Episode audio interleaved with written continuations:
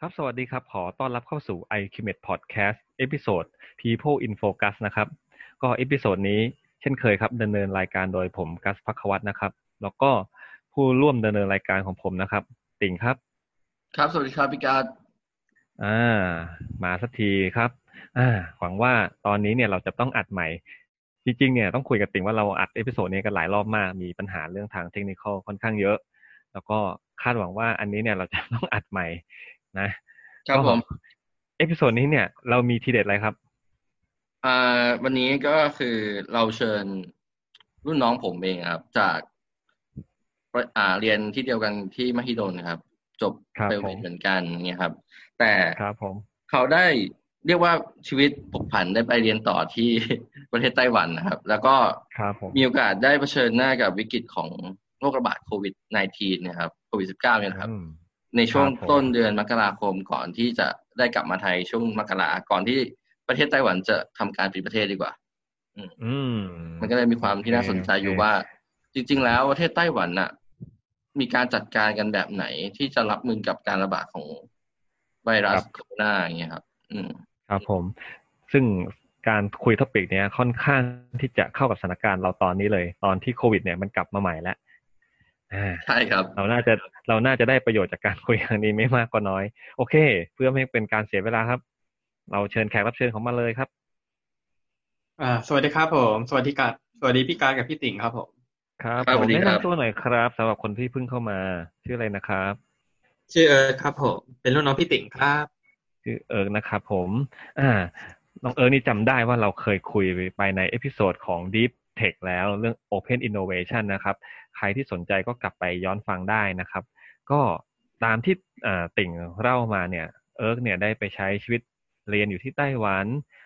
อ่าเรียนยังไม่พอนะครับ เราได้ไปใช้ชีวิตที่ค่อนข้างเข้มข้นในช่วงสถานการณ์โควิด เอิร์ธมีอะไรแชร์ให้ทางผู้ฟังเรา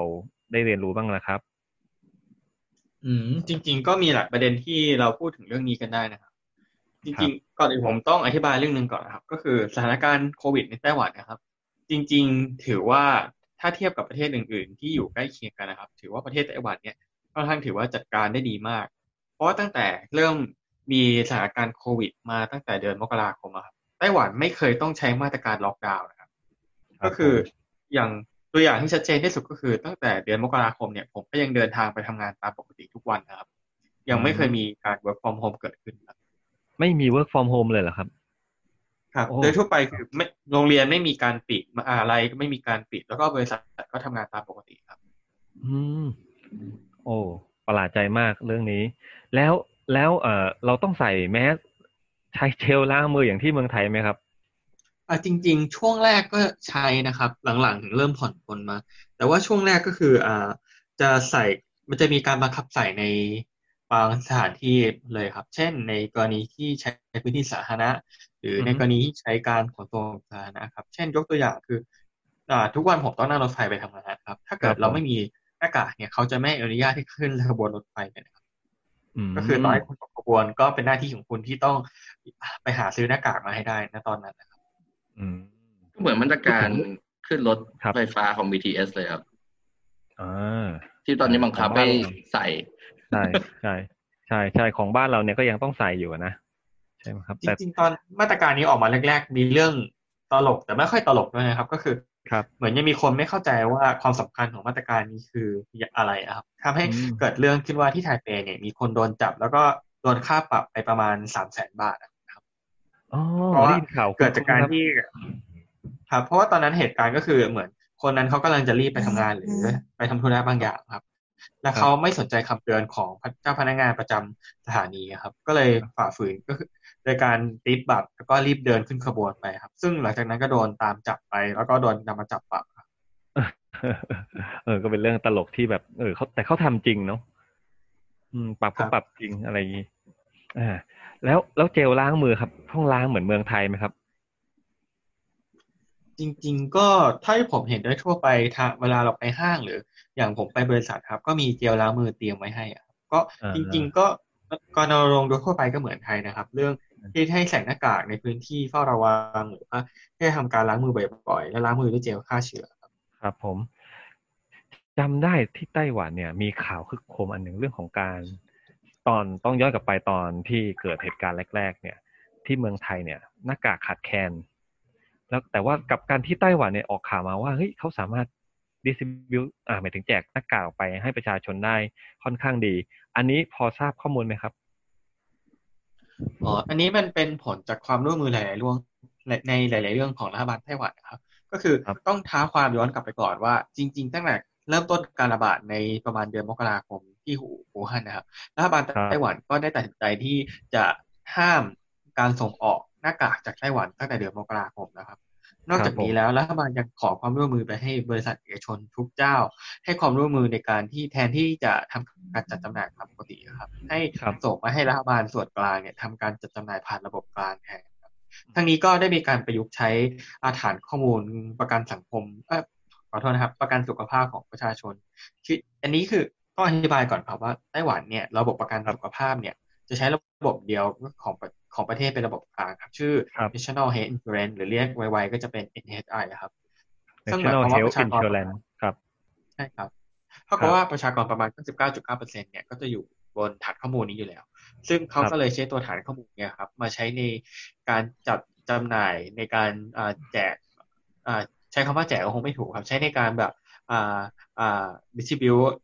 ตัวหน้ากากให้เข้าถึงทุกคนครับ โดยเพราะว่ารัฐบาลเนี่ย ตัวกลางในการแจกจ่ายครับ เพราะฉะนั้นประชาชนทุกคนเนี่ยจะมีโคต้าจำนวนที่ซื้อได้ต่ออาทิตย์ครับ ซึ่งต้องใช้ตัวเลขบัตรประจำบัตรประจำตัวของ NHI เนี่ยครับในการซื้อเช่นในช่วงแรก ๆ ก็จะเป็นบังคับว่าอันหนึ่งคนรับได้สามหน้ากากได้สามชิ้นต่อสัปดาห์อันนั้นก็คือส่วนการจัดจำหน่ายทีนี้มันมีอีกเรื่องหนึ่งขึ้นมาด้วยก็คือรัฐบาลมองเห็นแต่แรกว่าเขามีหน้ากากไม่น่าจะพอครับ ก็เขาก็เลยยอมลงทุนตั้งแต่ตอนช่วงแรกๆที่มีสถานการณ์นะครับ ในการสร้างแพลนผลิตเพิ่มขึ้นมาสำหรับตัวหน้ากากซึ่งส่งผลให้ในภายหลังก็คือในช่วงปัจจุบันเนี่ยหน้ากากของไต้หวันตอนนี้กลับมา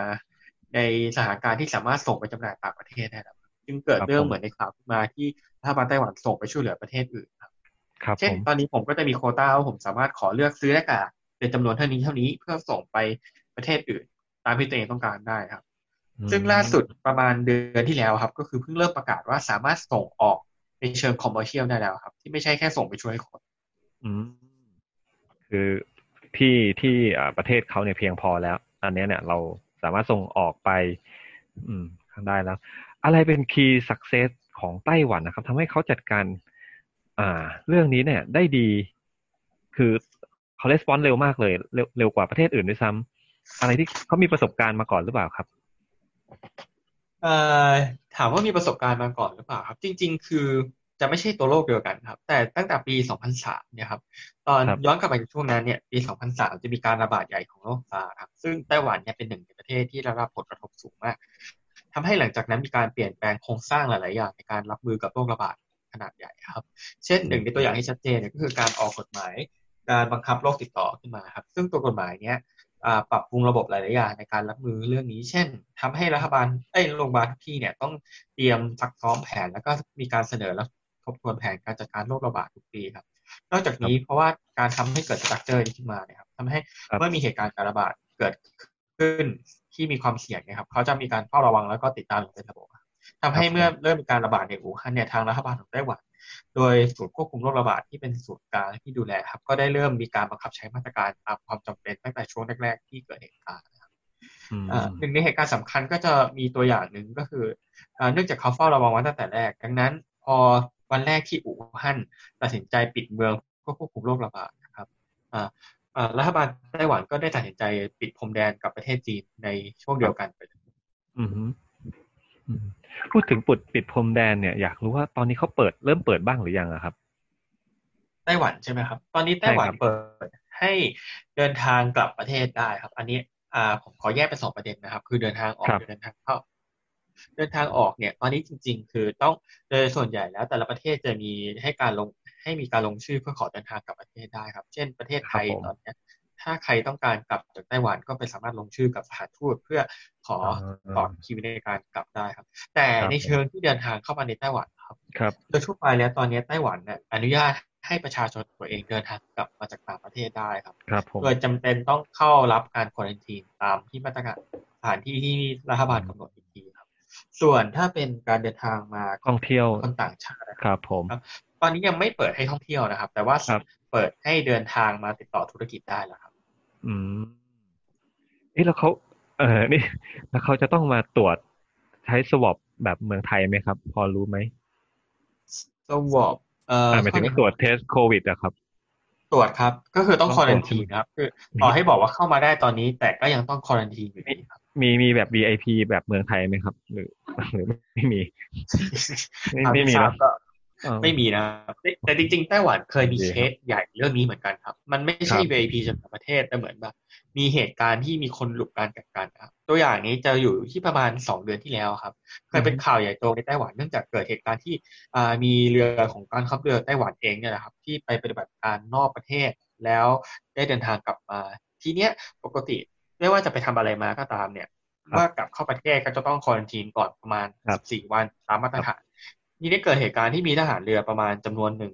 ที่เหมือนกักตัวไปประมาณแค่ห้าวันนะครับ ก็เดินทางออกจากสถานที่พักแล้วกลับบ้านไปเลยประมาณนั้นนะครับ ซึ่งทำให้เกิดเป็นเรื่องใหญ่โตเพราะว่าผลตรวจออกมาแล้วเขาเป็นโควิดครับ ซึ่งในจังหวะนั้นก็คือรัฐบาลก็เลยต้องออกมาตรการฉุกเฉินตามที่ได้วางแผนเอาไว้ก็คือทำการแท็กกิ้งทันทีว่าพลทหารคนนั้นเดินทางไปที่ไหนมาบ้างครับ แล้วทำการออกแจ้งเตือนแล้วก็แจ้งให้ทุกคนที่อยู่ในข่ายเสี่ยงทั้งหมด เข้ามาตรการกักตัวอยู่ที่บ้านเพื่อเฝ้าระวังทันทีครับ ครับผมตัวนี้มันเอ่อเป็นครับครับเชิญเลยเชิญเลยครับ ตัวนี้มันเป็นตัวอย่างที่น่าสนใจครับเพราะพอดีเหมือนไต้หวันเนี่ยเขาพยายามหลีกเลี่ยงมาตรการล็อกดาวน์ให้มากที่สุด เพราะฉะนั้นทันทีที่เกิดเคสที่มีความเสี่ยงอย่างนี้ขึ้นมาเขาจะพยายาม tracking ให้เร็วที่สุดว่าใครบ้างที่อยู่ในข่ายเสี่ยง เพื่อให้จำกัดจำนวนคนที่จำเป็นต้องทำการ quarantineครับผม อ่า เมื่อกี้เนี่ยพอเอ่อพอดีจะถามพอดีพูดถึง tracking นะครับ เมืองไทยเนี่ยยกตัวอย่างเมืองไทยเนี่ยเรามีแอปไทยชนะ เวลาจะเข้าเซเว่นก็สแกนเข้าสแกนออกอะไรเงี้ย ซึ่งตอนหลังๆเนี่ยเราก็ไม่ได้สแกนตัวพี่เองก็ไม่ได้ทำหรอกเราขี้เกียจอะเนาะที่ไต้หวันเนี่ยครับเขาใช้วิธีอะไรอะครับ ในการ tracking คน จริง ๆ คือรัฐบาลเหมือนจะให้สิทธิ์ขาดกับกรมตำรวจแห่งชาติในการ tracking ข้อมูลบุคคลนะครับ ซึ่งไม่ได้เป็นการ tracking ในเชิงที่แบบเพื่อติดตามตัวเป้าหมาย แต่จะเป็นการเหมือนท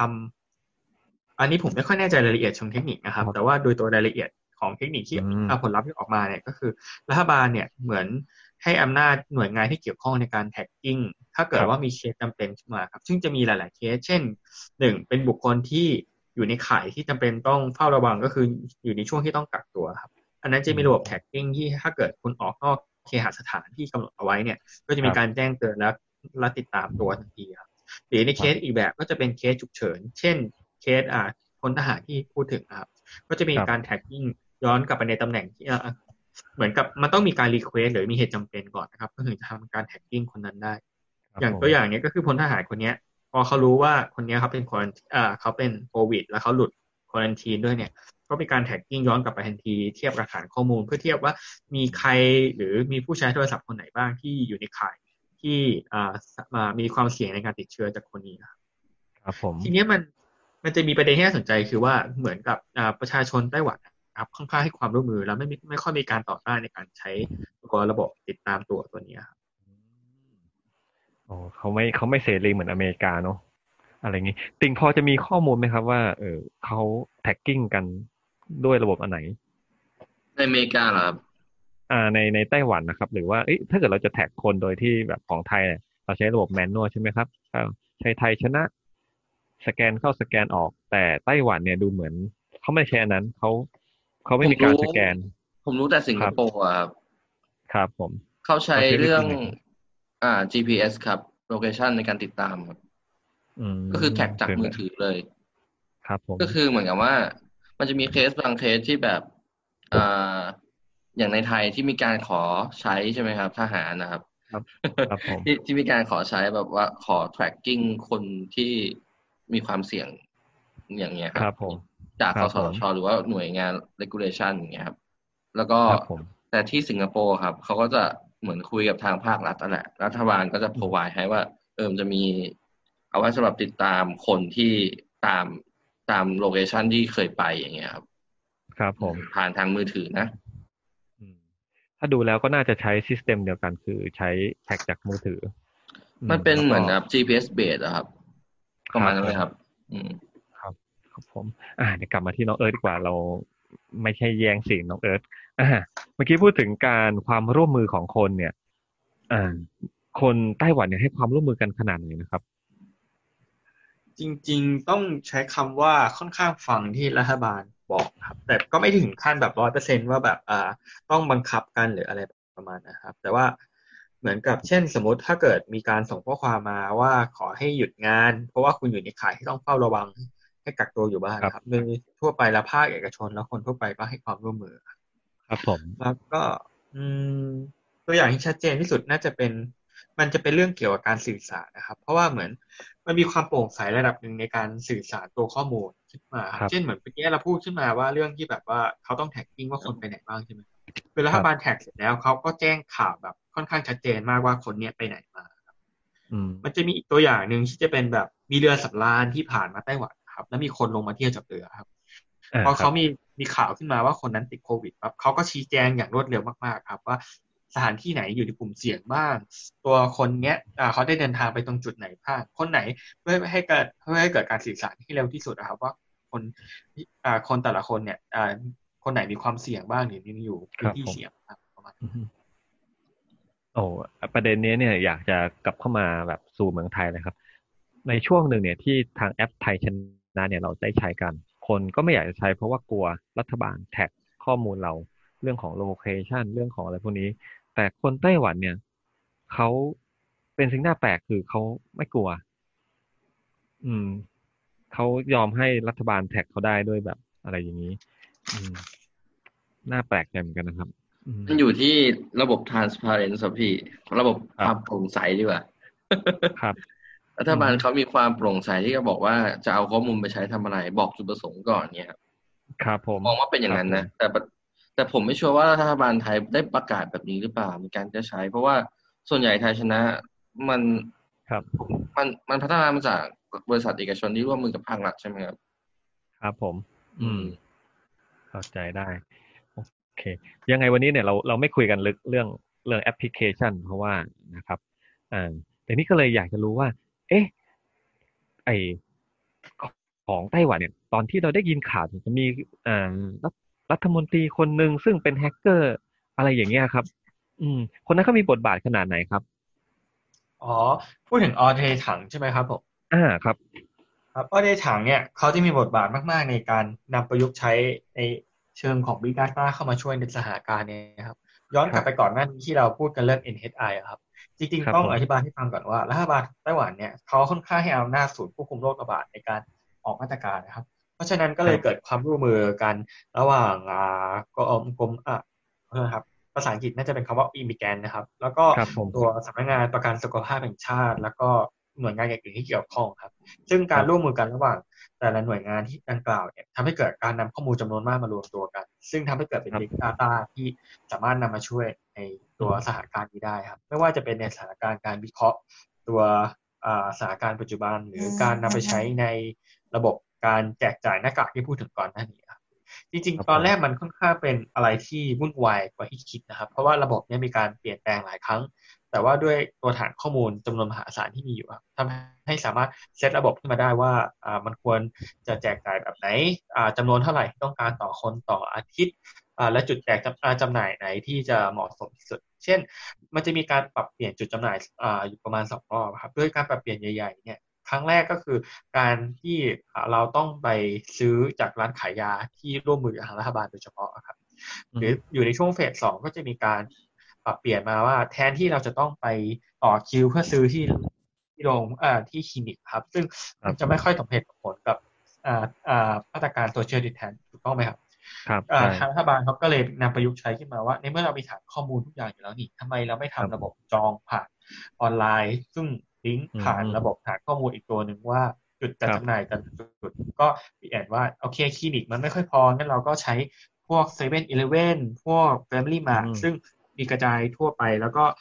มีระบบโลจิสติกที่ค่อนข้างสมบูรณ์นะอันนี้ผมต้องเล่าให้ฟังแต่ว่าเซเว่นอีเลฟเว่นในไต้หวันหรือพวกแฟมิลี่มาร์ทนะครับ ค่อนข้างมีชื่อเสียงในการเป็นจุด จัดจำหน่ายแล้วก็นำส่งสินค้านะครับ เพราะว่าสมมติเช่นเราซื้อของออนไลน์จากไต้หวันเนี่ย เราก็สามารถไปรับที่เซเว่นหรือพวกแฟมิลี่มาร์ทได้เลยครับ ซึ่งด้วยจำนวนแล้วก็ความพร้อมของระบบเนี่ยทำให้สามารถนำประยุกต์เข้าในระบบแจกจ่ายหน้ากากได้ทันทีครับอืมอืมแต่ว่าคนที่มีบทบาทมากอีกคนหนึ่งจะเป็นรัฐมนตรีกระทรวงสาธารณสุขที่ชื่อเฉินสือจงนะครับ เพราะว่าคนนี้จะเป็นคนคุมบังเขียนศูนย์ควบคุมโรคระบาดหลักเลยครับ ซึ่งคนนี้จะเป็นคนอีกคนหนึ่งที่ควบคุมการตัดสินใจเรื่องนโยบายว่านโยบายไหนที่ควรจะต้องนำมาใช้ได้แล้ว หรือว่านโยบายนี้จำเป็นต้องใช้หรือเปล่าประมาณอืมแล้วออได้ถามนี่เขาเขาค่อนข้างมีชื่อเสียงขึ้นมาในระดับโลกเพราะว่าหนึ่งโปรไฟล์เขาค่อนข้างน่าสนใจอะครับ แล้วก็อ่าใช่อะอาจจะกล่าวได้ว่าเป็นหนึ่งในรัฐมนตรีที่เหมาะสมกับตำแหน่งที่สุดคนหนึ่งที่ผมเคยได้ยินมา อืมใช่ครับ เออมันครับแล้วเขาเลือกคนได้ดีครับครับอืม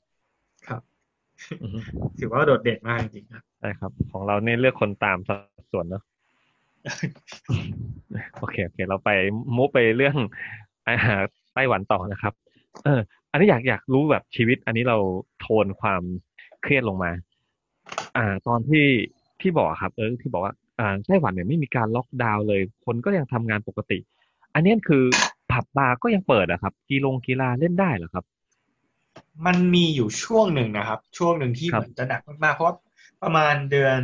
อ่าประมาณเดือนกุมภาไปมีนาครับ มันจะมีช่วงหนึ่งที่ยอดกระโดดขึ้นมาเยอะมากๆครับ ช่วงนั้นครับก็จะมีการปิดผับปิดบาร์ระดับหนึ่งนะครับ